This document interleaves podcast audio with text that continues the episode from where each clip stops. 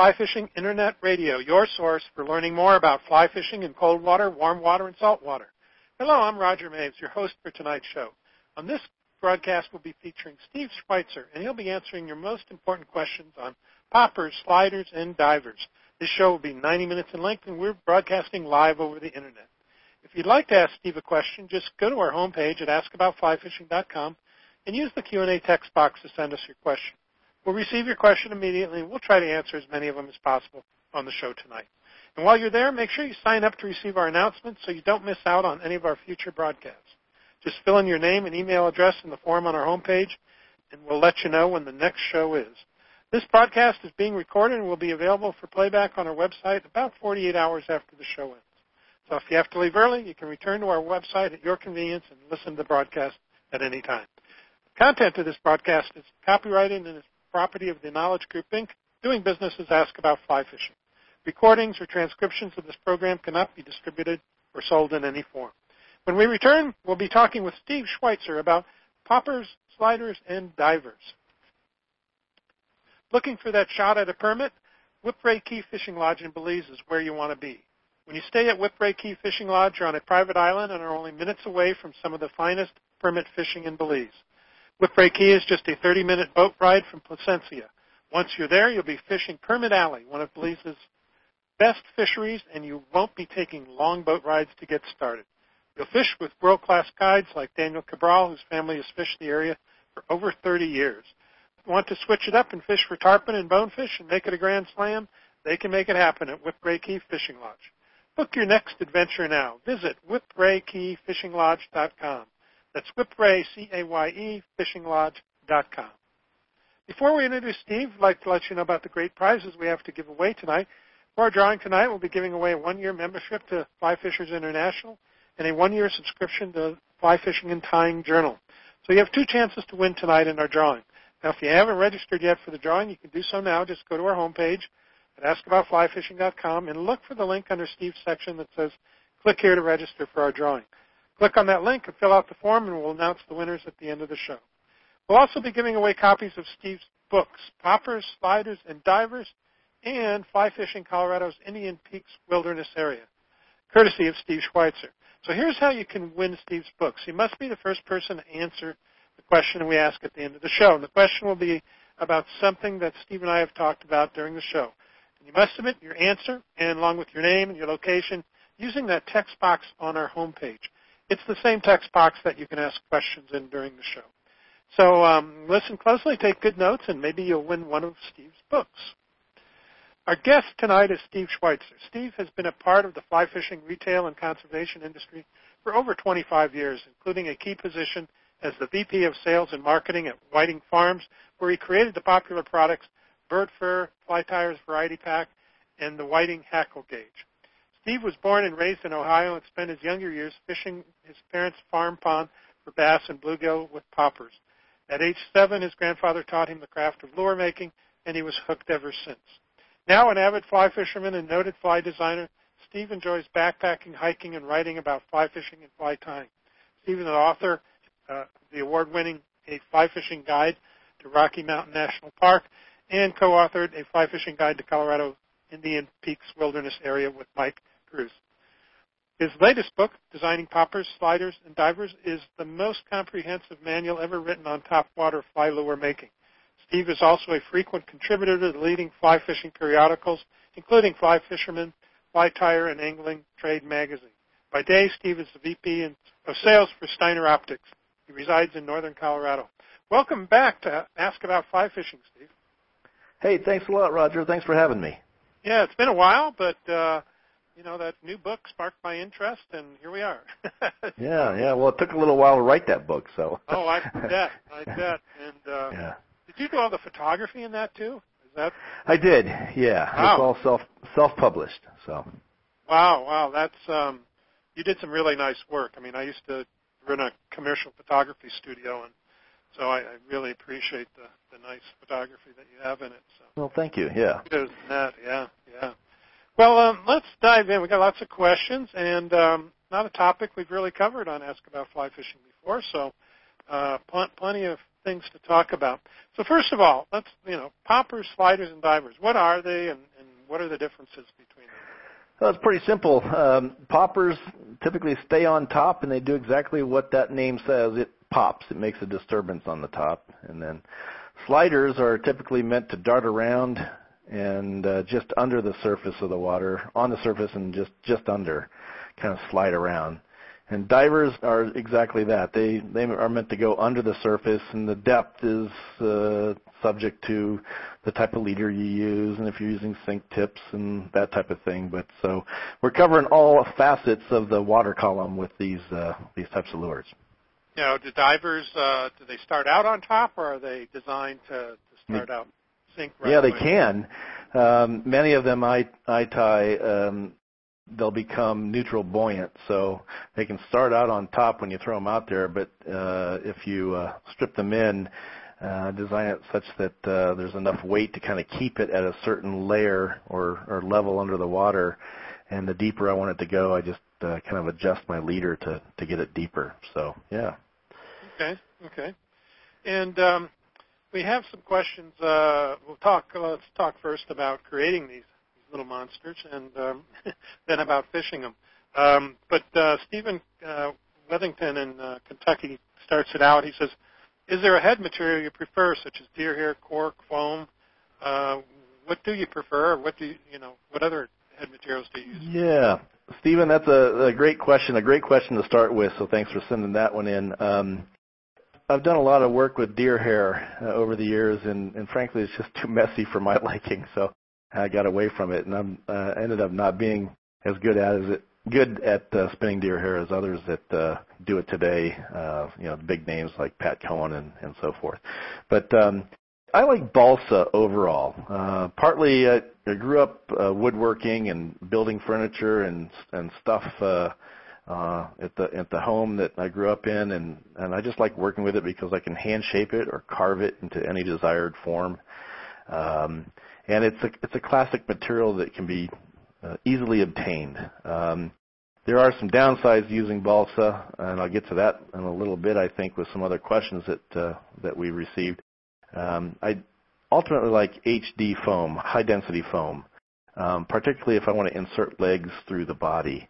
Um, in balsa or cork, natural materials, if you insert uh, rubber or silicone legs through the body, you're uh, interjecting a hole where water can get in, and it's really difficult to seal that up once you pierce it with putting some legs through.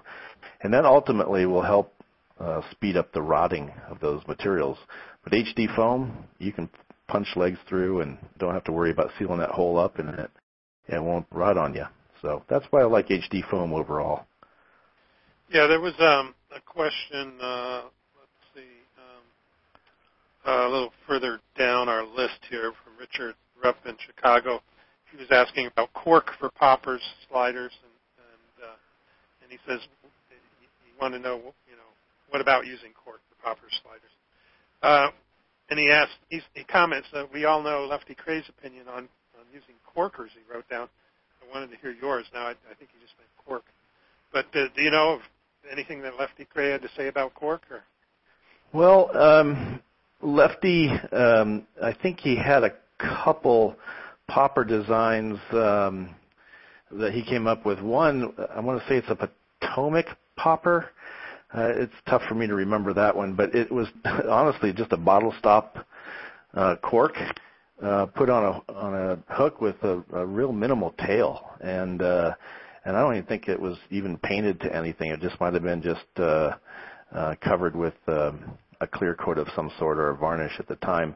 But he also, for for saltwater, he he uses uh, high density foam in a saltwater popper. I don't know the name of it offhand. That it's a little longer body and um, usually yellow or chartreuse. And one of the things that Lefty is uh, so famous for is uh, if it ain't chartreuse, it ain't no use. So yeah, right. He, was a big believer in chartreuse, and I am too.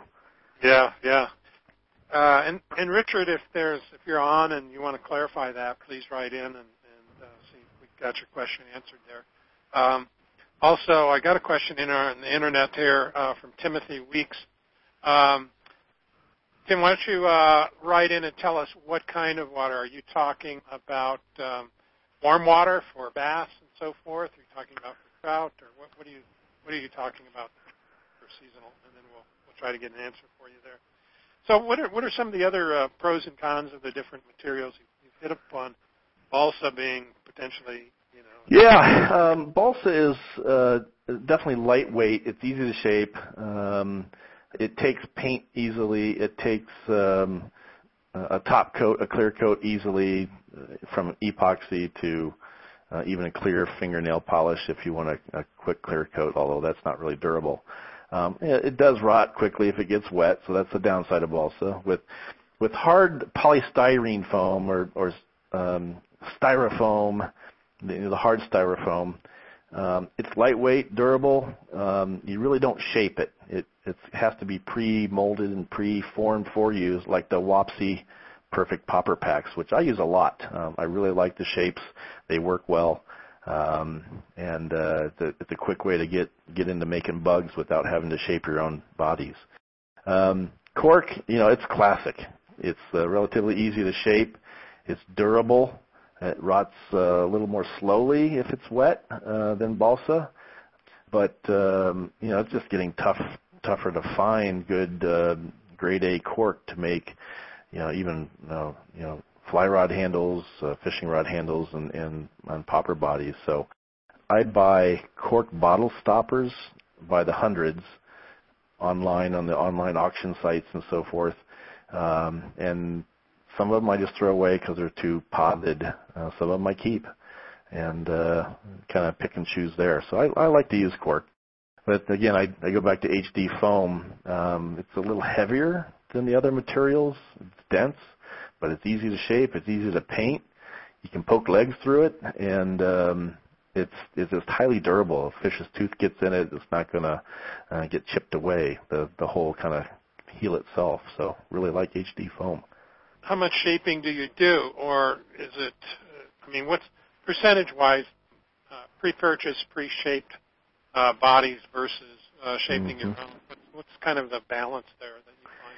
Well, uh, the more and more I get into this, uh, and the more and more I make poppers, sliders, and divers for specific purposes, the more and more I shape them myself. And ultimately, you're going to find that every bug you make, whether it's top water or underwater, it's going to require some sort of calibration or um, fine tuning, either by adding weight or adjusting where the body goes on the hook or the type of material you put on the back of it or um, even if you use uh, rattle, um, little rattle, glass rattles, you know, that adds weight and it affects the balance and, and uh, the the way the lure acts in the water as you retrieve it. So the more and more experience you get, the more you'll custom make it. But I highly recommend starting out with the Wapsi Perfect Popper Packs. Get yourself going, understand how to make them, fine tune them, experiment with that, and then you can go into shaping balsa and cork and foam. And um, you know, you talked about weight and balance. Um, how do you test that? I mean, do you put your finished product? No, I've got a. Yeah, I do. I have a little uh, tiny fish tank, you know, a little kid's fish tank, a couple gallons that I just put water in and sit next to my fly tying area. Um, and I'll experiment with weight and balance on uh, by placing the body on a hook before I glue it on, um, and I'll kind of tape weight on it and so forth. For example, a diver, I want it to start out floating for the most part, um, and I'll put a little bit of weight in the front of that diving head so that the the front tips into the water. So when I start my strip, the tip is already in the water and it's it's starting to dive right as I start my strip. Whereas if I didn't do that, the whole body's floating on the surface and it would take a second or two for that nose to dive down and then start its dive um, if you can kind of picture that along with me as here as I try to describe it. So um, it, again, it's it's how you want that fly to behave. Um, that's how you adjust where your weight goes or or not, and then the length of tail, the type of tail material also affects um, how things dive or doesn't dive. It's, a lot of experimentation. What's the advantage of having a diver start out floating? Well, if the diver, if you don't want it to go too uh, too shallow or too deep rather, and stay kind of shallow, um, in in shallow ponds, if you think about it, a frog, we typically think of a popper as a frog. In the stores, you see frog poppers. But how many frogs have you seen actually chug along the surface and pop? I haven't seen one ever. Yeah. Yeah, they they slide and dive, and when they dive, their, their legs stick out long, long behind them as they you know propel themselves underwater, and they're pretty pretty good swimmers. So I start a diver on the surface like a frog, and then make sure it dives like a frog, and then it'll come back up to the surface to rest for a few seconds. And so when I fish a frog, I fish a diver and not a popper. Although I make poppers look like frogs, that's just more for people pleasing uh, features than anything else. Hmm, okay, okay. Now you'd mentioned there were um, several things uh, you you always consider about creating these types of lures, and I think you like calling them lures, not flies, right? Yeah, um, I don't want to get into the debate of is it a fly or is it a lure because it it's a fluor, you know, it's it's both. Um, and uh, but I call them lures because really a, a fly is a lure. You are luring a fish to your bait. So uh, it's easier to say um, a lure here and then use the word fly to typically describe uh, more traditional fly fishing flies, and, and that's my opinion. But uh, others have other opinions. But uh, yeah, I focus on you know about five or six things when I uh, construct um, these types of lures. Um, first, and this is kind of in order. Um, I'm a big believer in sound. So a popper works because of sound. It creates a sound profile in the water. And fish, um, and I think we even have a question of you know how do how do people or how do not people uh, how do fish find your lure? Well, sound is the very first thing that fish use. They're really built to hear sound profiles in the water. That's how they can feed even when it's really murky.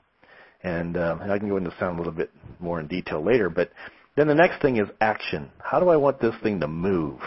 Um, do I want it to slide? Do I want it to dive slightly? Do I want it to dive deep? Uh, do I want it to completely stay on the surface and throw water and spit water uh, and make some popping noise? Um, you can actually make a popper with like a chisel head so that it kind of darts around the water. It's not popping per se, but it's always on top. Uh, then I look for color. Uh, then I look for features. Um, so, like a frog has long legs and big eyes. So I build those as features into the painting schemes of the uh, the divers I make. Um, bait minnows often have um, a really dark top and a light bottom and a big eye. Um, so that's another feature. I like to use flash um, in moderation, not a lot, but particularly in darker water uh, and murky water, I'll use a lot of flash. And finally, the feel of it. I've recently started experimenting with using Softex uh, to coat high density foam poppers that I make, and it ends up actually feeling like frog skin. And I don't know if feel makes a difference to a fish when they come up and take a, a popper on the surface, um, but not, it makes me feel better, I guess, in, in making the, the lure feel like the real thing. So that's uh, kind of my five or six things I think about. Great, great. Um, got a question on the internet here. Ed in Weston, Massachusetts. Uh, hope you're staying warm out there, Ed. what you want to know what yeah. tools you use to shape uh, HD foam? So I use a, a tool called the Spindler, and it's actually a, a rotary tool add-on that I created to specifically use a like a, a Dremel tool uh, as a mini lathe uh, to spin uh, a chunk of cork or a balsa or foam, and then I just use a uh, a nail file, an emery board, to shape it by sanding it down as it's spinning around uh, 12, 1300 RPM. So uh, the spindler is the tool I created to do that, and uh, it's you know featured in my book, and I use it quite a bit actually. So. Is it something one can make on their own, or is it something? Well, yeah. If if you're into metalworking, um, I actually have uh, Peak Engineering uh, make that for me. Uh, the of the Peak Vice uh, fame here in northern Colorado, and uh, it's you know uh, it's uh, available online and through fly shops. So. Okay. Okay. Great. Um, one. Uh, well, now it's probably as good a time as ever to take our first break here. So stick with me, folks. We'll be right back, and we'll uh, we'll talk more with Steve about uh, poppers, sliders, and divers. Watermaster is dedicated to providing their customers with the highest quality inflatables on the market, as well as unbeatable customer service and product support. They are best known for their signature products, the Watermaster Grizzly and Kodiak rafts. These rafts are lightweight, compact, durable, versatile, and safe. The Watermaster rafts are everything your personal watercraft should be. They have been used by anglers and hunters all over the world for over 15 years, including Dave Whitlock, one of fly fishing's greatest innovators. Dave said, with my Watermaster, I can enjoy more fishing per hour than any other method I have ever tried. After two and a half years of testing 15 models of kick boats, I'm convinced that Watermaster is the ultimate personal flotation craft for warm and cold water fly fishing. Visit Watermaster today and take a look at the ultimate personal flotation craft. Go to bigskyinflatables.com. That's bigskyinflatables.com. You're listening to Ask About Fly Fishing Internet Radio. We're talking with Steve Schweitzer about poppers, sliders, and divers. If you'd like to ask Steve a question, just go to our homepage at askaboutflyfishing.com and use the Q&A text box to send us your question. We'll receive your question immediately, and we'll try to answer as many of them as possible on the show tonight. So, Steve, I always ask my guest, uh, you know, what's going on in your fly fishing world? You just finished this book. That's quite an accomplishment tell us about uh, maybe what it took to get that done and uh, and the other things Hmm. you're in.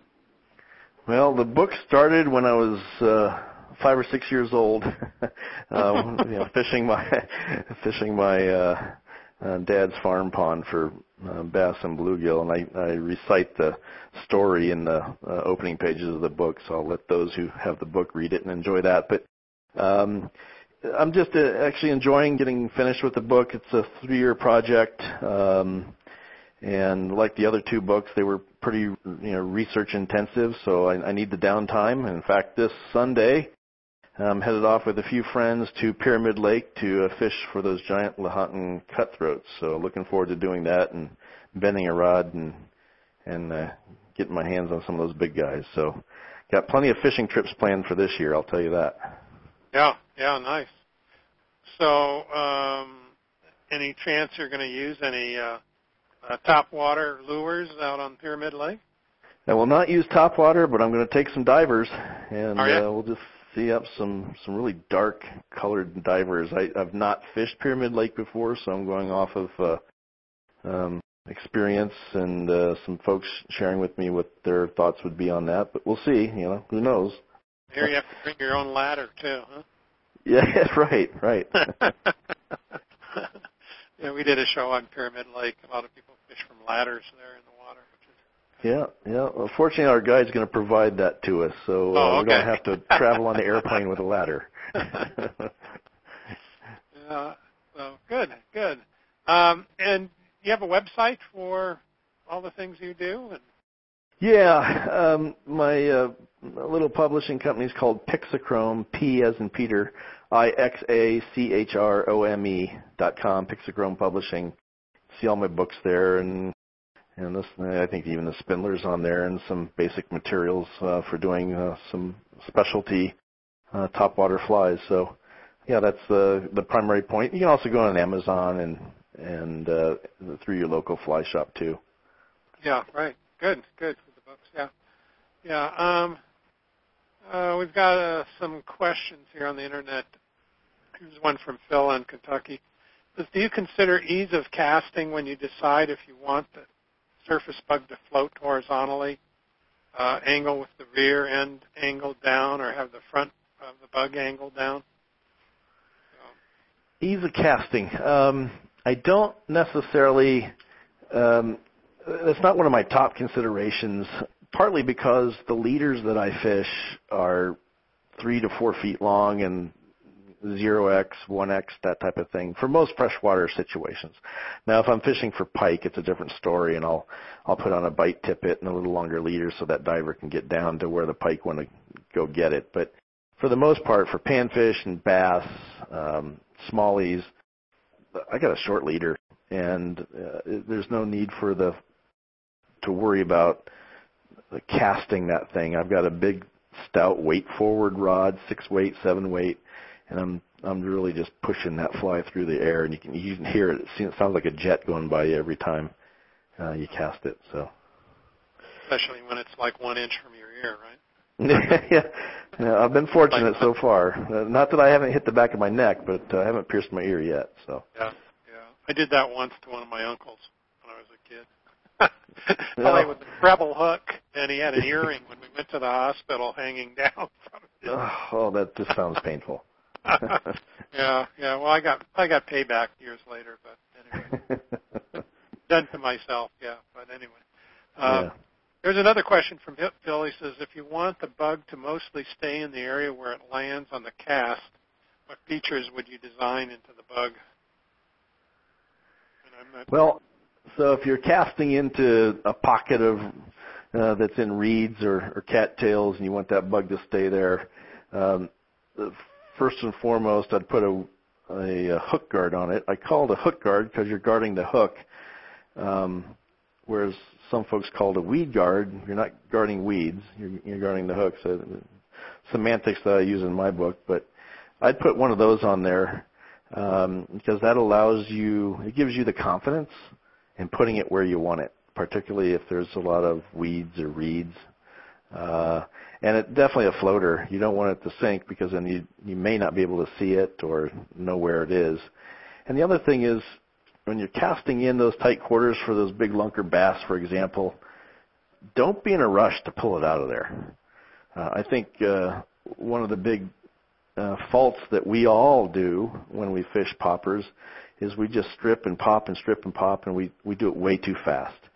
And I can't count how many times that I've put a popper down, popped it a couple times, and I got distracted. Maybe I was looking at my uh, fish finder on my boat, or um, got the line caught up in my float tube fins, and I had to mess with it. And that's when the bass decided to take the fly. Um, and it's you know, at rest. So uh, one thing I learned early and often was uh, just fish the fish the popper very slowly. Do a couple pops. Keep it in that area like uh, like our uh, listener suggests, and uh, don't be in a hurry to pull it out of the zone. Okay, good. Okay. Um, Alexander and from Washington asked, "Do "You like natural or artificial material?" Well, I might be old school, but uh, I like natural materials first. You know, there's really nothing that can replicate a feather. Um, and I use feathers in most all of my ties. Um, I do focus on synthetics for flash and saltwater. Uh, saltwater is just harsh, and it uh, it tends to discolor the dye in feathers if uh, it wasn't done correctly. It uh, it's just hard on your equipment, so I tend to use synthetics, which is highly tolerable of saltwater. Um, but for the most part, feathers. I use feathers, uh, you know, marabou, uh, long saddle hackle, schlappen, uh, those types of things. Okay. Uh, Jerry in Tampa, Florida says, I've read that you, that the longer the popper tail, the more aerodynamic it is. How would one determine the length to be used? You know that that may have some some credence to it, but I I haven't heard that one. I I would think that the longer the tail, the more water it absorbs, and the heavier it could become when casting. Um, in, in my experience, tail length didn't really affect the floatability too much uh, or the casting, uh, but it does dampen the effect of a diver and a slider, not so much a popper. So, you know, if you wanted a, a slider to act like a, um, a kind of a, a jerk bait where it can go back and forth or walk the dog style, um, a tail, a long tail is going to uh, kind of interfere with that and actually dampen that that uh, motion and activity. So, you know, if you want long tails for like pike divers, I certainly would make them appear bulky without the weight. So you're using something like pike skins or EP fibers to build out that profile. Okay, um, which leads right into uh, Ed uh, Wisconsin's question. Uh, he says, "Can a popper have too much material on it? Also, when designing a popper, should the eye of the hook come out uh, of the middle of the body or be more towards the bottom?" Yeah, those are uh, good questions, Ed. I would I would say the the first question can have too much material. Uh, absolutely, I think a topwater lure can have too much material. Uh, like I said before, it can act as a rudder and mute the overall action. Of course, again, if you just are stripping back a fly for pike, it has to have forward action, right? It doesn't have to move around so much. But if you want to walk the dog style or a slider on top, know, too much material on that tail can uh, re- really uh, ruin the action that you really uh, desire out of that that body design. The uh, question on uh, hook position, you know, out of the middle of the body or towards the bottom. You know, the, the hook out of the middle, and I make a a popper called uh, the cigar butt popper, where the hook comes out of the middle of the body itself. It's essentially like a chugger from the spin fishing world. You know, it's a topwater lure that really pushes water. It makes a lot of sound. It's meant to be a, a tick me off type of, of topwater bug. Uh, hook at the bottom is more in line with that classic style popper, and it will spurt water and make a nice gurgle sound if you, especially if the face of the popper is cupped. Um, that kind of creates a different sound profile. So there's advantages to both, disadvantages to both. It's it's exactly how you want to fish and how you want that thing to behave. Uh, let's see here. Uh, Steve Wethington in, in Kentucky. Uh, another question from Steve. Uh, he says, I enjoy your fly tying videos and posts online and hope to see more posted from you someday. I do have a few questions. When tying large poppers for trout or bass. I've used many different materials for tails. What is your favorite and most productive material for the tail, and why? Mm. Yep, I think uh, it kind of goes along with the question that uh, maybe uh, Jerry from Tampa and, and Ed just asked here. Um, the first material I I incorporate in most all of my smaller uh, popper designs is marabou. It I love how it, it continues to move even when the lure is at rest. Um, it just breathes in the water, and, and I'm sure many of you have seen that happen. The second thing I like is some sort of flashy material, but not too much. And I like the way flashy material takes the available light, pinpoints it, and flashes it down to the fish's eye, um, whereas the body of the fly um, wouldn't otherwise do that. So flash is kind of an important thing to, to sight uh, to the side of the fish. Uh, you know, for big divers, I like long, colorful hackle, and uh, now I'm starting to get into some synthetics. Uh, but when I do use synthetics, I like to use the most supple, limp synthetics possible. Um, but there's a downside to that, and that's if you um, to keep the material from uh, fouling on the hook, you have to build in some some certain tying techniques to keep that tail from uh, you know coming and wrapping around the bend of the hook and, and extending backwards. You can do that by building a, a monofilament loop underneath the material, or you can um, uh, add some UV uh, UV cure glue to the to the first like 20% of the tail from the back of the hook to kind of stiffen it, uh, but yet leave the rest of the tail to be pretty supple. So, yeah, those are some of the things I think about for uh, tailing material. Uh, this goes along with that uh, off the internet. Ed uh, in Western Massachusetts. He says, "Have you tried incorporating the new dragon tails on your flies? If so, wrapping around the hook." That uh, that is a, a great question. Um, I I think I'm getting on board with those. Um, I just ordered them, so I haven't tied with them yet. Uh, but I I've already visualized in my mind how I can keep them from uh, kind of fouling up. But man, do I love how they work in the water. Uh, so, um, yeah, I'll I'll report back. Let's put it that way. But liking what I see. Who produces those? I don't know offhand.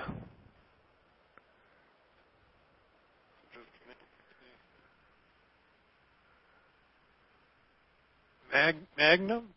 Mag, Mangum, dragon tail, Orvis, I guess, is selling them. Finding it on the internet right now. Yeah. Oh yeah. Huh. Interesting. Uh, that's from one of the premier tarpon guides on the Gulf Coast. I guess that's where it comes from. Synthetic There you fabric. go. Yeah. Lifelike movement in the water. So uh, no Orvis has them. Uh, it's called Mag M A N G U M Mangum's Dragon Tail. Yeah, Oh, well, looking forward to getting mine. That's for sure. Yeah. See how that that works out. Yeah. Uh, let's see here. Oh, um, I, I want to ask you about um, hook guards. Is there a particular way you construct your hook guards? Found works best. I do. Um, uh, t- the simplest way is to tie a piece of monofilament going about halfway down the back bend of the hook, stopping there uh, with your thread wraps. Um, tie on your tailing material and then take the tag end of that monofilament back up to the eye of the hook. So you basically are creating a, a loop completely around the, the bottom of the fly and uh, tying off that monofilament. That's the simplest way. And let's say you don't want a hook guard on your fly for whatever reason, you can always cut it off uh, in situ, you know, as you're as you're fly fishing. So I build most of my flies like that, um, except for the ones I know have special purpose. Like um, you have a bunch of lily pads. Um, I'll put a forked wire um, hook guard uh, coming out from the uh, just behind the hook eye, so it looks like a, if you spread your you know, index and uh, middle finger apart and form a V, that, and you put that under the fly. That's what that forked wire um, uh, hook guard looks like. It creates sort of legs so that that fly can land on it upright, and I can skip it across, uh, you know, the, lily pads and pop it down on water where I think a bass might be lying. So. Um, but um, th- that's a little more complicated to make. Uh, you can also create two loops of monofilament and split them apart underneath. Uh, uh, there's a lot of different creative ways that uh, some really creative tyers have done over the years, but those are the simplest ways to go. Okay. Okay. And what about uh, what types of hooks do you use for most of your? Yeah, I like um, the kink shanked hook, especially if you're putting uh, natural material like cork or balsa on, because that kink um, helps hold that body on without twisting around the hook shank. That's a like a Mustad uh, CK52S, I believe, and then there's it's both in uh, in non-stainless and stainless models, so you can use that for saltwater as well. And then the the a wide gape stinger hook for some of my bigger stuff. Um, uh, I think Daiichi uh, makes it. It's a 2720, I believe it is. Um, Mustad also makes a wide gape stinger hook style. Um, for saltwater, I, I use stainless versions of each of those, uh, but I also like getting into the Gamakatsu uh, B10S. Has a big wide gape to it. Um, it's I just love that hook for saltwater. Uh, you know, one aughts and two aughts. So those are some of the hooks I use. Okay. Great. Time to take another break, uh, but when we come back, we'll talk with Steve more about constructing these uh, poppers, sliders, and divers. So stick with us. Baja Fly Fishing Company is dedicated to fulfilling your vacation dreams, and just so there's no mistake, they derive as much pleasure helping a novice improve as they do fishing with a pro. From the casual to hardcore, they can match your expectations with their experience and coaching. A vacation with Baja Fly Fishing is more than a fishing trip. It's a full-on Baja experience that you will remember forever. They know the Baja, after 40 years of traveling its back roads, kayaking its shoreline, surfing and snorkeling while pioneering the fly fishing techniques that have evolved into the tactics used today. They are well versed in fly fishing the beach, in kayaks, on pongos, and are well versed in all tackle types. Join them in pursuit of roosterfish, dorado, marlin, sailfish, wahoo, jack crevalle, yellowfin, skipjack, and many other species. Learn more about Baja Fly Fishing Company by visiting their website at bajaflyfish.com. Again, that's bajaflyfish.com. You're listening to Ask About Fly Fishing Internet Radio, and we're talking with Steve Schweitzer about poppers, sliders, and divers. If you'd like to ask Steve a question, just go to our homepage at askaboutflyfishing.com and use the Q&A text box to send in your question. Okay, Steve. Um, let's see. We're on to talking a bit about um, uh, color. Um, what do you use to color your your bodies? Uh, yeah, yeah. I use uh, uh, primarily acrylic airbrushing. So, uh, but that doesn't. I don't mean to say that to scare away those who are like, oh no, here we go. I got to invest in airbrushing equipment. I just happen to have it for other hobbies that I do, um, and I find it uh, really easy to blend colors and so forth with uh, with an airbrush uh, and acrylic paints. Um, but I got to tell you something. The Copic airbrush system is a it's modestly cost. It's it's not a lot to get into it. Um, you know, a hundred bucks and change will get you into a, some basic colors um, and the airbrush system itself. Uh, and Copic works extremely well coloring all those uh, materials I just talked about: cork, you know, uh, balsa, foam, that type of thing. And with Copic, it's a transparent ink. All right, so it's uh, um, you can't add a white over top of a a color because it won't show through. Uh, so you have to kind of deal with that. I always start with a white-bodied um, popper or diver uh, before I uh, apply my Copic colors because it just makes the colors pop and become more bright. Um, or start with a black body, and you you can get uh, some interesting darker colors, especially if you add purples and blues uh, for bass. Um, the the last thing I use to paint the lures is there's always some sort of spots or dots or eyes that you put on these things, um, and I'll use just simple nail polish or Testors uh, enamel uh, for uh, putting on the finishing touches. I've even made flies that use nail polish as the entire color, you know, just painted on just like you'd paint your nails, well, not your nails, but your wife's nails, and uh, um, it makes a, a relatively durable finish. Not as durable though as if you were to use Copic or acrylic and and put epoxy over it. By Copic, you're saying C-O-P-I-C, right? That's right. Yeah, yeah. And that has a what I'm looking at. It has kind of a paint canister, so to speak, that plugs in? Well, it's uh, it, it, that's an air regulator. It it actually uses sketch markers made by Copic, and it's just uh, a permanent ink, and uh, it's an ink dye, and it will, uh, when you apply a stream of very fine pointed, fine pointed stream of air over the tip of the marker, it will spray that ink off the tip of the marker onto whatever you're pointing it at. So oh. uh, it ends up being an airbrush using a marker.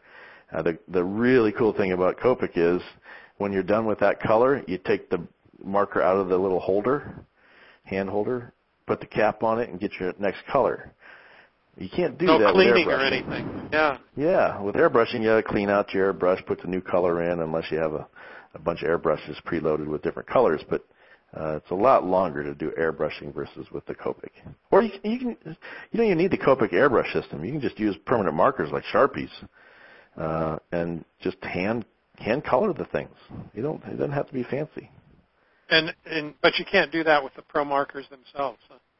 Oh yeah, you can absolutely. Good, like a sharpie. Yeah. Okay. Yep. Yeah. What about model uh, the kind of paints you use for model airplanes? Yeah, that uh, that Testors enamel it, it works. It's very similar to nail polish, uh, and works just fine uh, for painting small poppers. Either I wouldn't want to paint big saltwater uh, poppers that are five six inches long. You know, one piece of wood that's that long. You'd you'd almost use a whole bottle of that uh, nail polish to paint one lure. Yeah, I'm thinking of the kind of paint uh, my dad and I used to uh, use for model airplanes that we built out of balsa. You know? Yeah, that's yeah, that's that Testors oh. enamel that uh, yeah would oh, work okay. uh, quite well, and I've used it. I actually like uh, the gold and the silver, the metallic colors in Testors enamel very well. Uh, so works well. Yeah, yeah, good. What what other materials do you find you know that are like indispensable that you just have to have on your bench when? Yeah, I grizzly dyed marabou and soft hackle. Um, you know, having my background in Whiting Farms, I uh, I'm pretty familiar with all the types of feathers they use, then you just can't beat grizzly dyed marabou and soft hackle for anything you do for uh, topwater bugs. Uh, there's another uh, for flash. I like lateral scale a lot. Um, the the smaller uh, micro lateral scale and some of the bigger stuff for saltwater. I just like the way it uh, reflects light and um, adds a scaling effect in the tail. And I even glue the large the larger dia- or larger width strips on the side of some of my uh, sliders to imitate the kind of a lateral line on on bait fish. Um, uh, I like EP fibers and Pike Skinz. Uh, uh, Pike Skinz is uh, the skins part is spelled S-K-I-N-Z um, for my bigger bugs. Uh, it's lightweight, creates a big profile, big meaty appearance without a lot of weight. And um, I am a big fan of silicone legs, not rubber legs. Rubber deteriorates quickly uh, under sunlight and water and, and even in one season you'll find them just getting brittle and breaking off, whereas silicone won't. Downside of silicone is is not as durable as rubber. Um, rubber is extracted in one color, so it's extruded uh, out of its mold when it's created in one color, and you, it's very difficult to mix colors when you do that extrusion. So that's why you don't see rubber legs that are psychedelic colors like you do with silicone legs. Mm. In silicone, you can, you know, I, I don't quite know if it's poured and then cut or if it's extruded, um, but it you can have multiple colors all in one strip, um, and you can impregnate, you know, glitter as well uh, in in silicone. So I like silicone legs a lot for uh, a lot of my bugs. Okay. What about uh, other things like um, uh, adhesives? the finishing materials I noticed in your presentation. Gel coat. Yeah. Yeah. So um, you got to be careful with using CA glue, cyanoacrylate glue, super glue, as we commonly know it, with silicone, with those silicone legs. Don't use super glue to glue your silicone legs in. It will turn it instantly brittle and it will break right off. Uh, that's one thing that that uh, CA glue doesn't like to deal with. The second thing is with any marker dye, like a Sharpie or a Copic, uh, or, or one of the big permanent markers, when you tie a bug and, and you color it up and you're all happy with your paint color, don't try to glue something on to on top of the paint with super glue because it will turn those dyes and those pigments red every time. So you'll have a wherever that super glue touches, it just turns whatever color that ink was to red. Uh, don't know why, um, but uh, super glue is a tough one to use when you're making bugs. Um, I ultimately coat most of my uh, top waters and, and even divers with Flex Coat's iridescent lure gel kit. Um, it takes about 24 hours to completely cure, uh, so you'll need a spinning device drying wheel. Uh, but it no bubbles, super clear. It's flexible. You can actually pinch a foam body that's been coated by uh, lure gel, pinch it, and it pops right back in. It doesn't crack the finish. Uh, doesn't yellow. Uh, it's just incredible stuff, and, and I'm a big fan of using it. So, and I'm highly durable. What do you use instead of the uh, super glue? What kind of glue do you use? I often don't even use any glue. Um, you know, I just tie off, and then when I'm applying the top coat to uh, the body, and I've already uh, kind of put the eyes on and so forth, I just let the epoxy hold everything in place. Now, I epoxy, I build the body, I paint it, and I put the eyes on and epoxy it before I tie the tails and so forth on. So the body's already ready to go. It's all finished, and then you just tail you know, tie on the tailing material. Um, so I often don't even use any glue at all. Maybe a drop of tying cement if you wanted to lock in some thread wraps, but that's about it. Okay. okay. All right. Um, Dan in Abingdon, uh, Illinois asked, do you recommend a true rotary vise or perhaps a standard vise with some rotary features? Well, a, a rotary vise is going to help you. That's there's no no denying that. Um, you know, as you're tying these bigger flies, you know, to be able to rotate it on axis so you can see all sides of it as you're tying the materials on, I, I think it's pretty helpful. You know, in my tying setup, I have several vices set up in kind of a horseshoe fashion around me so I can do different steps of different things to do production tying on these. And, you know, I use a Dyna-King Barracuda. I've got Renzetti Master. I've got a Renzetti Precision. My workhorse uh, vise is a Peak Rotary. Know, it's a relatively inexpensive uh, rotary tool, but it's the the jaws are um, you know super reliable and uh, does its job at a low cost. So uh, I would recommend a, a rotary, but you can get away without one. Okay. okay. And um, what are some of the suppliers, the, you know, the best suppliers for you to get materials from?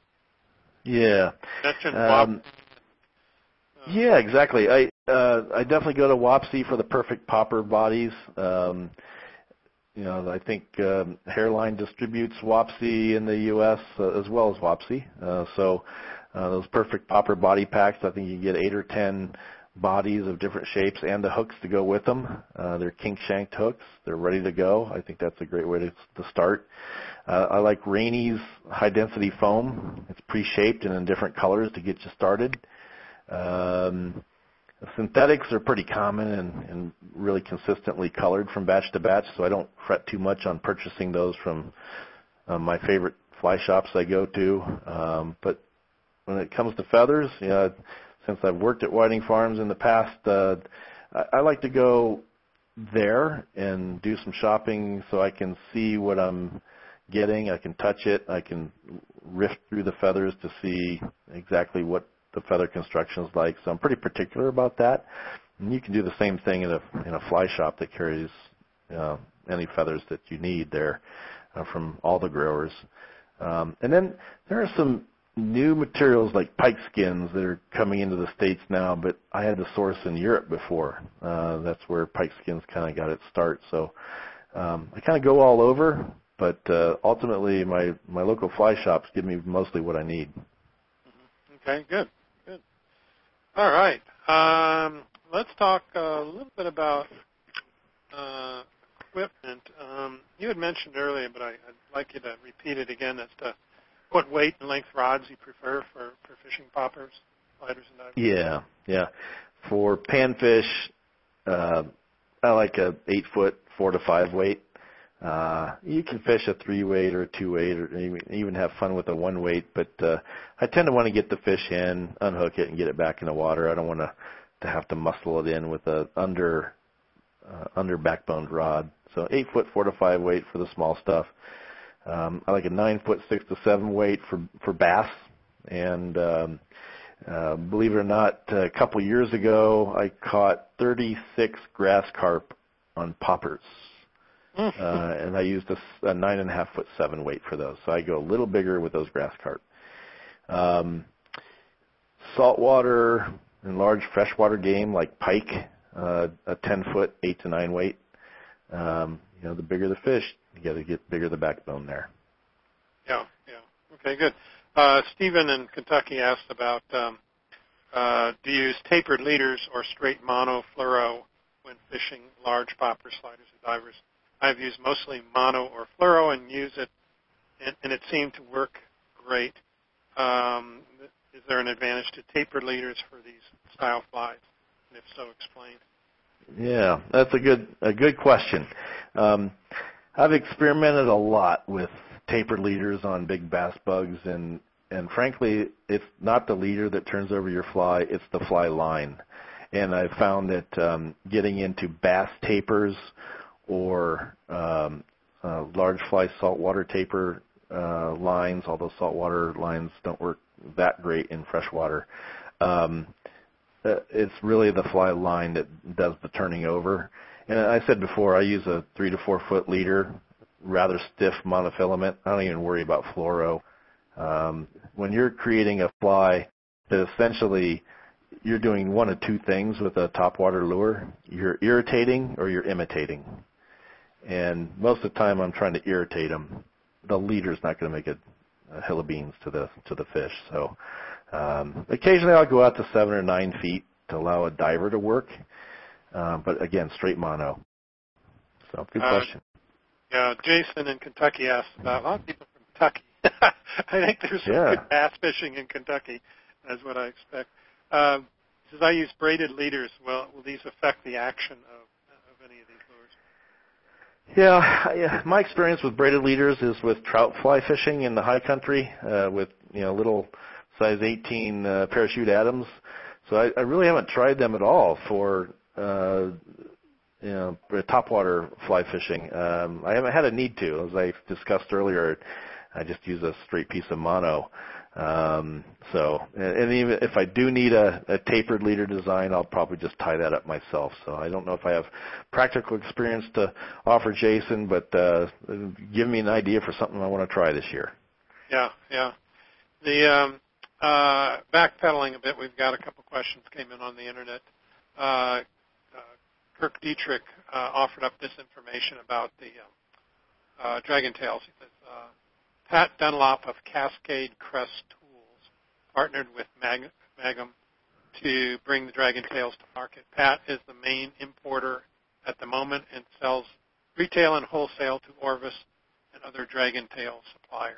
So there you go. No, that's excellent. Yeah, I, I know Kirk quite well, and uh, uh, look forward to seeing some of his designs using the that material. And I should get my package within a week or so. So I might have to give him a call and get some pointers from him. There you go. Yeah. Um, and let's see. Oh, another question from Ed in Massachusetts. He wants to know what what size mono you use for the hook uh, hook guard. I use 30 pound uh, for most all of them. Uh, saltwater, I might go up to 40 pound, or even use um, the third string on a guitar. So it's a .12, .15, .015 uh, diameter. I play guitar, so I I have lots of old strings sitting around. Um, uh, but I'll use uh, old guitar wire uh, to make saltwater uh, hook guards. Okay. Okay. And um, we got some other questions. I'm going to hold off on these just a minute. Um, uh, Phil in uh, Kentucky asks, uh, do you, you mentioned putting legs on top water lures. Do you think that adding silicone legs to a bug's design almost always makes the bug better? Well, you know, there's uh, there's some rationale that could support that. Um, what I like is when I'm moving a popper or a, a slider on the surface, and I want it to stop, I'll stop stripping. But what I do like is the material that's on the bug keeps moving while that bug is still stopped, you know, while it's it's still, I should say. So marabou in the back, um, real thin uh, silicone legs um, uh, at the collar or threaded through the body. Those tend to move with the surface or the wind, and that just adds life to the bug. And uh, I think that is a fish attracting feature that uh, that we should all think about when designing these bugs. Okay, let's talk um, a bit about fishing these lures, uh, popper, sliders, divers. Um, a question came in early, but I, I was saving it here. Uh, was um, Timothy Weeks in Fairview, Pennsylvania. He says, "How early in the spring can a person start using topwater poppers with success? And other than water temperature, what other factors come into play for topwater action to be consistent?" And he's talking about warm water. He's uh, Lake Erie uh, area. Oh, good. Yeah, I, I grew up uh, just south of Lake Erie in Ohio, so I've, I've fished that area extensively. Um, you know, uh, I've recently gone out to a local pond here in northern Colorado, threw a popper just to see what would happen. I, of course, I didn't get any any looks or takes that I know of. Uh, it's just too cold here yet. Um, I think water temperature is definitely a, a prime consideration. Um, but also, it's it's are you fishing for these fish pre-spawn, during spawn, or after spawn? They they react differently uh, to top water. Um, and again, I go back to: Are you imitating or are you irritating? And during any phase of the spawn, you're essentially irritating them, and you're you're trying to invoke a strike. Um, so uh, aside from water temperature, um, you know, like right now, I'm going to wait probably another three weeks here in Colorado until the water temperature gets a little warmer. We've had some good 60, 70 degree days lately, uh, but the water's still in the high 40s, low 50s in the local ponds around here. Um, when it gets to be about 53, I know carp start getting more active, and that's when I start fishing uh, for uh, topwater around here. Granted, I don't get a lot of fish on topwater early season. It doesn't happen until late April around here uh, in in Colorado, and then by May, uh, game on. It's just absolutely on fire. So, yeah. Yeah, and well, we're a mile higher than Ohio and Pennsylvania. yeah. Yeah. But but lately, and a lot warmer than that part of the country lately. That's right. Yeah. So you can't yeah. really count the elevation, I guess. It just all depends, huh? whatever the temperature yeah. it is. Yeah. Yeah. Um, so um, I know one of the things um, uh, that we want to talk about is um, how fish find your lure. Uh, so could you kind of, you know, switching over to, to fishing these, uh, kind of talk about that uh, for a minute? Yeah, yeah. You know, we've got a lot of smart people before us that uh, did a lot of writing and great studies on, uh, you know, bass fishing and how fish find your lure from spin fishing and so forth. And and you read up on those. You know, uh, you know, Lefty Kreh wrote about it. Uh, um, Dave Whitlock wrote about it, and, and many, many others. But the bottom line is, you know, in clear water, fish will use their sight first to find their food in clear water. That makes sense. And then they use hearing, and they hear through their lateral line, and then they have a, a kind of a in their cheek area. Uh, they've got um, uh, some sensors that will sense higher pitch sounds. A lateral line can sense a, a lower pitch sound. Now, I'm not a fish biologist, so I'm, I've kind of extended my knowledge there about how fish work. But um, they use hearing in multiple ways throughout their body uh, by detecting water pressure changes, you know, low frequency sounds and high frequency sounds. But in murky water, it flips. They hear their bait first, and then as they get closer, then they see it. So in either situation, hearing is a big deal. And so I believe fish find your lure through hearing it. And so I like to make flies that uh, topwater lures and so forth that move water, create a disturbance, um, give the fish an idea that there's something going on, and then that fish will see it and, uh, and hopefully come and take it. So that's that's kind of how I visualize fish finding my lure. But you don't have to keep moving the fly all the time. Silence is also deadly. And I, you know, I, again, I, I go back to, I think we fish our, our topwater flies too fast in general. And I do it too. It's so exciting to strip a fly and watch a bass just create a wake to come and get it. And then all of a sudden the eruption on the surface is just, you know, the pop on the top, you know, the tug is the drug, all, all that good stuff. So, uh, slow down. Sometimes silence is deadly in, in this situation too. Yeah, it's. Um, I guess I've noticed it more in salt water than fresh water, but um, you know, activity in the water, and then all of a sudden, uh, you know, a typical example is you're, you're bringing in a bonefish or something, and uh, and then all of a sudden the shark shows up. You know, where'd that shark? Yeah. It wasn't through vision. you know what I mean? No. No. They come it, out, exactly. you know, like that shark wasn't even a hundred yards close, you know, and then all of a sudden they're there, you know. Absolutely. So, yeah, I've had that happen to me, and um, I've fished a lot of stained water. Most recently, last um, last spring in in May, I, I did some red fishing down in uh, the southern tip of uh, Louisiana, and the water was just really bad. It was just between storm fronts, and another one was coming in, and the water was just churned up and I was fishing top water. I don't know how those redfish found it, but they did, and they came and, and took it. And so, I sound is hugely important uh, in that murky water situation. What are what are some of the other tips uh, you have on catching more and larger fish? Uh, yeah, besides the, the sitting still kind of thing. Yeah, you know, I go back to that imitation irritation uh, mantra. If you're going to imitate something, you know, tone down those colors, get a little more natural looking, and focus on features like eyes and legs, motion, your retrieve action. Um, so if you're going to imitate a frog, uh, try to be the frog. You know, the, those who've played uh, sports at a higher level, you always hear the coaches talk about be the ball, be the ball. Well, that's it. You be the frog in this case. Um, for irritation, I like brighter contrasting colors and things that make sound. Um, I've even been known to make uh, sliders with little propellers on them um, because propellers create bubbles and bubbles pop and they create a high frequency sound profile. Bubbles also create a an image of life, uh, breathing life. So, um, but in murky water, beef it up. You know, create a big sound profile and add some flash. You're going to need it in murky water. Um, we talked about the slow retrieve in fresh water. Those are some of my other tips on catching more and bigger and larger fish.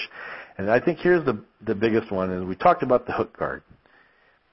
It gives you if you use a hook guard, it's going to give you the confidence to get in tight where the lunker fish are hiding in those weeds and reeds. If you didn't have a hook guard, you wouldn't cast in there because you didn't want to lose a fly that uh, took you a couple hours to create, or um, you know you just don't want to lose it. So if you build hook guards on your flies, you're going to get in tighter. You're going to have a little more confidence, and you're going to get where those big bass are. Those big bass aren't going to come out um, and take a fly that's a foot out from the reeds because they know they can get plenty of food hiding in those weeds without moving too much. Yeah. Uh, when you said the prop uh, reminded me of uh, Pete Parker. Uh, did you know Pete Parker? No, I didn't. No. Pete, Pete was. Um, I think the last time he lived, he was living in Longmont, far. Um, but he's no longer with us. Uh, passed away uh, a few years ago. He's a big saltwater guy, but he he had a a fly called Pete's Prop Fly, and it had a little propeller on the front of it for saltwater stuff. Uh, sure well, there's a reason why spinner baits work, and uh, and so there's a lot we could learn from spin fishing uh, in the fly fishing world, particularly for topwater lures. So yeah, he he got a lot of grief because you know, well, is this a lure or is this a fly? You know, like, right. You know, so, but, uh, he says, "Hey, it catches fish. That's all I care about." right, exactly. That's why you're out there yeah, yeah. Um, there's another question, Paul in uh, Texas, Wilson, Texas. Uh, he says, "Do you find that the rule "big fly, big fish" applies to poppers, or are these topwater flies an area where smaller tackle may be more effective?" Oh, definitely big fish, big uh, big fly, big fish. Um, if you fish a small little popper the size of a penny, you're going to get lots of small panfish, juvenile panfish that are going to get hooked. Right? If you fish a big bottle stop popper that's two inches or you know two inches wide and has a big long tail, four inches or so. You got a six inch fly out there. Um, you're not going to get the little bluegills to, to bother you anymore. You're now going to attract the bigger fish because it's a big meal. And uh, so, you know, I, I definitely believe in big meat for big fish.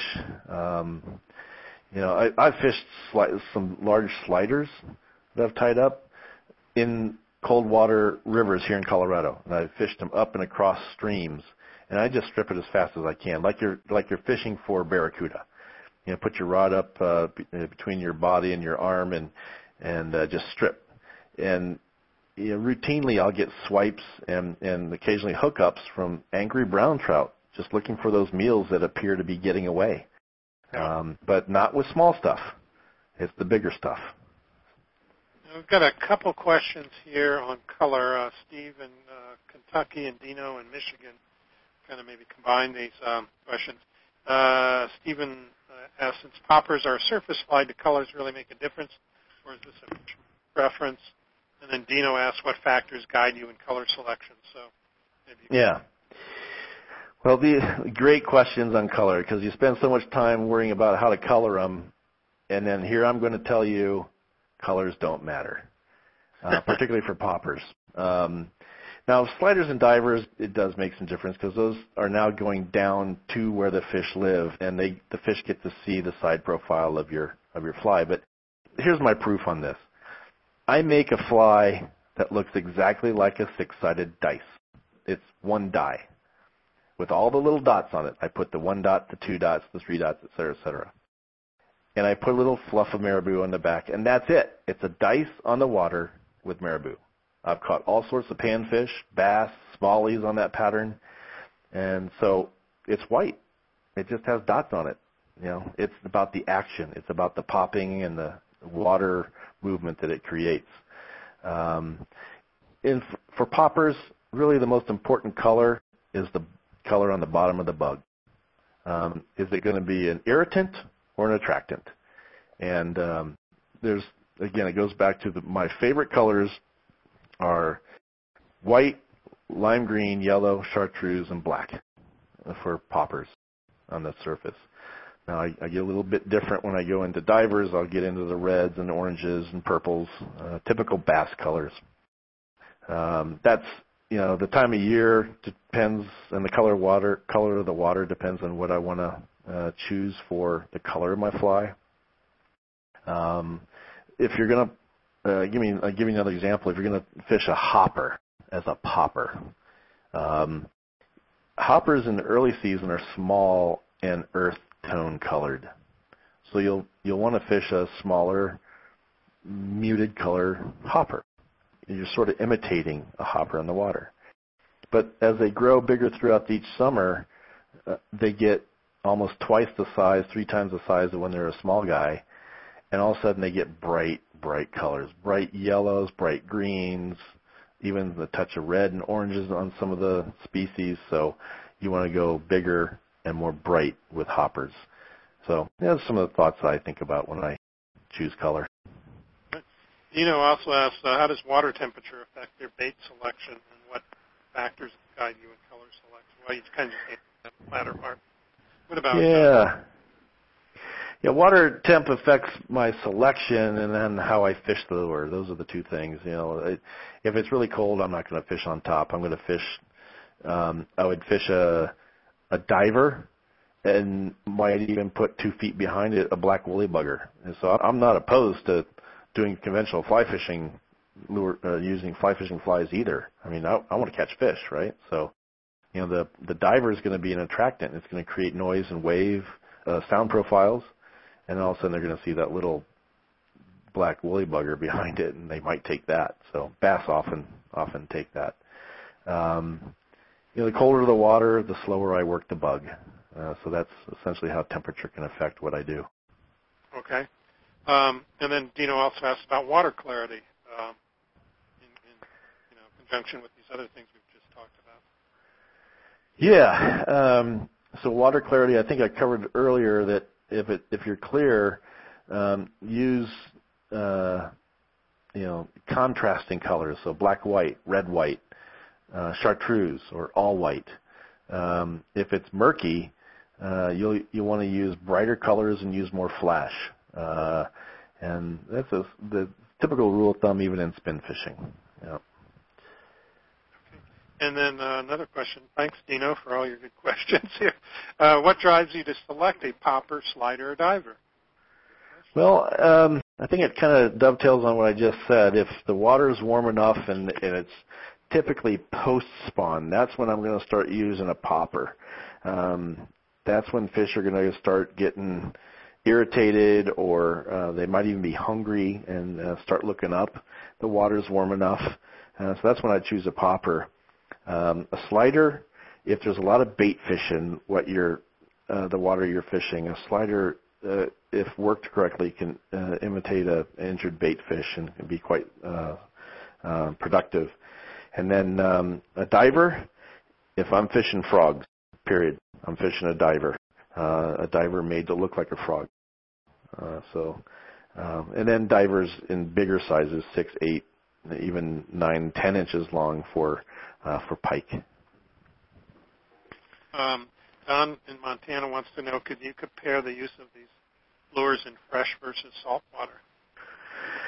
Yeah, I, I I've got enough saltwater experience to to say I've I've tried it and used it and had modest success, but I don't live on saltwater, obviously. So um, I'm sure there's going to be some folks out there that uh, have a lot more experience and, and maybe a different opinion. But in freshwater, Uh, my retrieves are de- definitely shorter and more defined, and I, I use more pauses.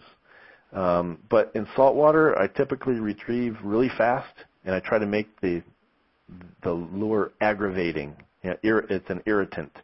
And it, the way I think about it is in saltwater, I think like a bait fish that's out that's the lowest on the food chain. And he says, "Geez, I'm out here and I need to find cover fast." So he's trying to boogie somewhere fast, and that's what I'm trying to imitate. Um, and in saltwater, I actually put a trailer behind it, um, you know, three, four feet behind a, a big, big four five inch uh, saltwater popper. Uh, the popper does have one hook on it, but you don't even have to have any hook on it. It's really you're just creating surface commotion. Fish comes by and then he sees whatever you're trailing behind it, uh, maybe a small uh, bait fish minnow fly that you've tied or something like that. So again, I think topwater fishers fish too fast. Um, you know, shorten your retrieve, be more defined, and slow down. Uh, got a few more questions, so we'll have to roll through these pretty quickly. Bill Henry in Brooklyn, New York. He says, "What would you recommend for smallmouth living in a small lake?" Uh, so I I fish uh, a local lake here, a Horsetooth Reservoir, which is known for smallies. Um, so my experience um, is derived from there, and I've, I've fished smallies uh, uh, up in the Wawa area uh, in Canada as well. So it's not I'm not exclusively talking about Colorado, but you know smallies don't take topwater bugs because they're hungry. They're they're typically because they're irritated, and uh, particularly uh, post spawn. So you know after spawn, I like pure white and black poppers I like all chartreuse or all white. That's really what I really like to do with uh, smallies. So hopefully that works uh, in Bill's area in uh, New York. Okay. And then Brian in uh, Kenton, Georgia asks, uh, he says, no matter how many flies I try, I always seem to have the most luck with a Wilson's Bass Bully. Is this considered a diver or a streamer? I've tried to explain it to friends, and I don't know exactly what to call this go-to fly. Yeah, I um, I had to refresh myself on this one, and I after I saw it, I remembered it's really it's I don't consider it a, a diver at all. It's it's got so many features of uh, the best spin fishing lures of all time. It's got a meaty tail, and it's got a jig style head, and a, a body with lots of rubber legs. It really looks like a jig more so than a diver to me, um, particularly if it's weighted. But that doesn't mean you can't tie it with a floating body and and, and make it like a diver. So uh, I'm sure Wilson's Bass Bully is a, a top producing uh, fly for sure. Yeah. yeah. Uh, and then um, uh, Bill Henry again in New York says we have snakeheads in the largest tidal lake in New York City. Snakeheads are being caught on flies like gurglers. Do you think divers or sliders could be used to? I uh, I would love to try that. Uh, that sounds exciting to me. I I know them as the frankenfish. It's kind of a uh, an ugly looking fish. It's kind of prehistoric looking, if you ask me. But I would think for sure that uh, you could get those um, divers and sliders. Um, you know, gurglers are effective because they create lots of surface commotion and, and sound patterns. So if your slider and divers do the same, I, I said you're in the game. Then I would think that you're you're going to be in the game for this. I'd give it a try. So if I get out that way, Bill, I'm going to look you up. We're, we'll go do some uh, snakehead fishing. there you go. There yeah. Well, that about does us uh, for tonight. Um, we're run out of time and uh, need to start wrapping things up here. But stick with us uh, just a couple more minutes. We are going to be giving away that one-year subscription to the Fly Fishers International, or I should say membership and a subscription to Fly Fishing and Tying Journal. And we're also going to be giving away uh, copies of Steve's book, Poppers, Sliders, and Divers, and, and Fly Fishing Colorado's Indian Peaks Wilderness Area, uh, both courtesy of, of Steve, uh, Steve Schweitzer. So stick with us and uh, see if you don't win one of these great prizes. And we'll do that in just a minute. The Bristol Bay region of southwest Alaska is home to the largest runs of wild salmon on the planet and some of the best trophy rainbow trout fishing found anywhere. Uh, the Pebble Mine still remains a great threat to the region, and 2 million acres of federal lands may also be at risk. The entire fly fishing industry has united in this epic conservation battle. Anglers from across the country are joining the fight. Be one of them. Visit savebristolbay.org to learn more and to get involved. savebristolbay.org. And just a quick reminder to everyone, before you leave the website tonight, please take a minute and give us your feedback about the show. You can find a link on our homepage just under the section of tonight's show that says, what do you think of the show? Just click on that link and leave your comments. We'd really appreciate it. Now it's time to give away our prizes. The winners for our drawings are randomly selected from the show's registration database. And if you didn't register for tonight's show, it's too late now, but uh, make sure you do so for the next show uh, so you don't miss out on the chance to get these uh, incredible prizes we have to offer. Uh, if you are the lucky winner, we'll contact you after the show and provide you with information on how to receive your prize. So the first thing we're giving away tonight is a one-year membership to the Fly Fishers International. And to learn more about Fly Fishers International, go to flyfishersinternational.org, flyfishersinternational.org. Great organization to be part of and support. Uh, they're international, so no matter where you live, they, uh, they will play a role in your area. So, um, fire up the database here, and we'll pick a winner. And the winner for this uh, membership is uh, Todd Weeks in Kentucky. Todd Weeks. So, congratulations, Todd, on your new membership, and uh, hope you enjoy it. I'm sure you will. And next, we'll give away a one-year subscription to the Fly Fishing and Tying Journal, which you can learn more about at amatobooks.com. Amato Books publishes periodicals as well as books on fly fishing, so be sure to check out all that they have to offer. Uh, they're a great uh, source for this kind of information. And our winner for that is Frank Williams in New York. Frank Williams in New York. So uh, congratulations, Frank, and uh, hope you can do some tying this spring before things really get started. So enjoy that uh, subscription and um, uh, congratulations. So now what we'll do is we'll give away.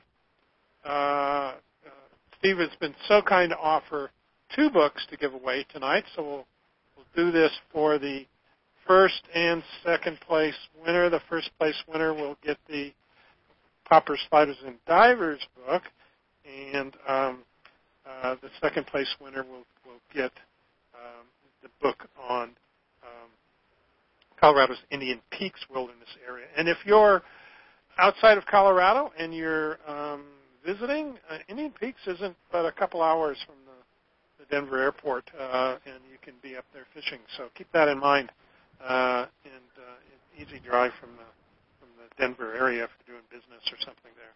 So um, here we go. I'm just going to clear my queue here and make sure we've got nobody in. So using that uh, form on the home page, that's where you put in your answers. And um, let's just see here on the, uh, let's go with, um, um, there were two types of head material that Steve preferred. Uh, what are those two types of head material? Uh, two types of head material. So let me know what those are, and we'll get a couple of winners here. So Steve. Um, just waiting for some answers here, refreshing my queue. And uh, hope somebody took good notes here. Uh, yeah, um, I'll let you decide this, um, uh, Steve. The, the first answer I got was balsa and foam Is that good enough, or do we? Yeah, that's that's yeah, that's good enough. Absolutely. That's good enough. Okay. So Dick in uh, Dragowicz, Dragowicz, Dick Dragowicz. Dick Dragowicz. I know. I know Dick. You do? Okay. yeah, a long time ago, from Illinois, I bet you. Yeah, yeah, from Illinois. Yeah. Yeah. Northbrook, Illinois. Uh, so, uh, Dick, you're you're the proud new owner of of Steve's book uh, on designing uh, poppers sliders and divers. So, uh, Dick, what you need to do is you need to send me your address to info at askaboutflyfishing.com, or you can put that in the same text box you just used. And I've got your name, I've got your email address. I just need your shipping address, and then Steve will ship that out uh, to you directly. And uh, I think we have a second winner here, um, uh, Balsa and HD foam. That's kind of what I was looking for. Um, yeah. And uh, this is Dave Dillon in uh, Norman, Oklahoma. So, Dave, uh, congratulations on that. And uh, we've got two winners here. And uh, Dave, you'll be getting um, uh, Steve's book, Fly Fishing Colorado's Indian Peaks Wilderness Area. So uh, you're not that far away from Colorado. You can scoot on over here and, uh, and see if you can fish that area. Beautiful area to, to just be in, period. so uh, um, congrats to both of you guys on winning those uh, those nice prizes that uh, Steve has uh, been kind enough to offer. And for those of you that didn't win, well, there's always Amazon.com. and, uh, and you can get both of uh, Steve's books uh, there as well. So, great. Uh, Steve, hey, I really appreciate being on the show again. It's always a pleasure to talk with you and uh, absorb your knowledge on so many things. And thanks for sharing all that knowledge with us tonight. Well, I appreciate you having me, Roger. I really do. Thank you. All right. And hopefully all of you have found the archive on our website. If you haven't, there's a couple of links on our homepage, links at the bottom of every page.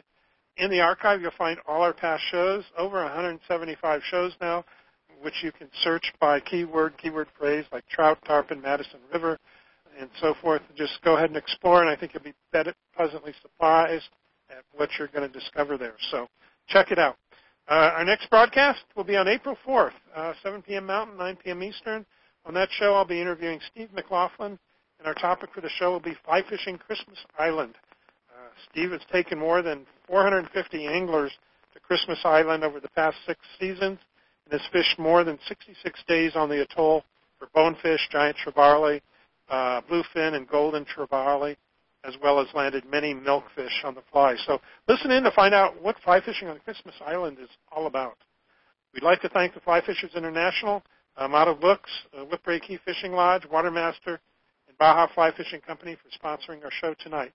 Don't forget to visit our website, askaboutflyfishing.com, and make sure you're signed up to receive our announcements so you don't miss out on any of our future broadcasts. So thanks for listening to Ask About Fly Fishing Radio. We hope you enjoyed the show. Good night, everyone,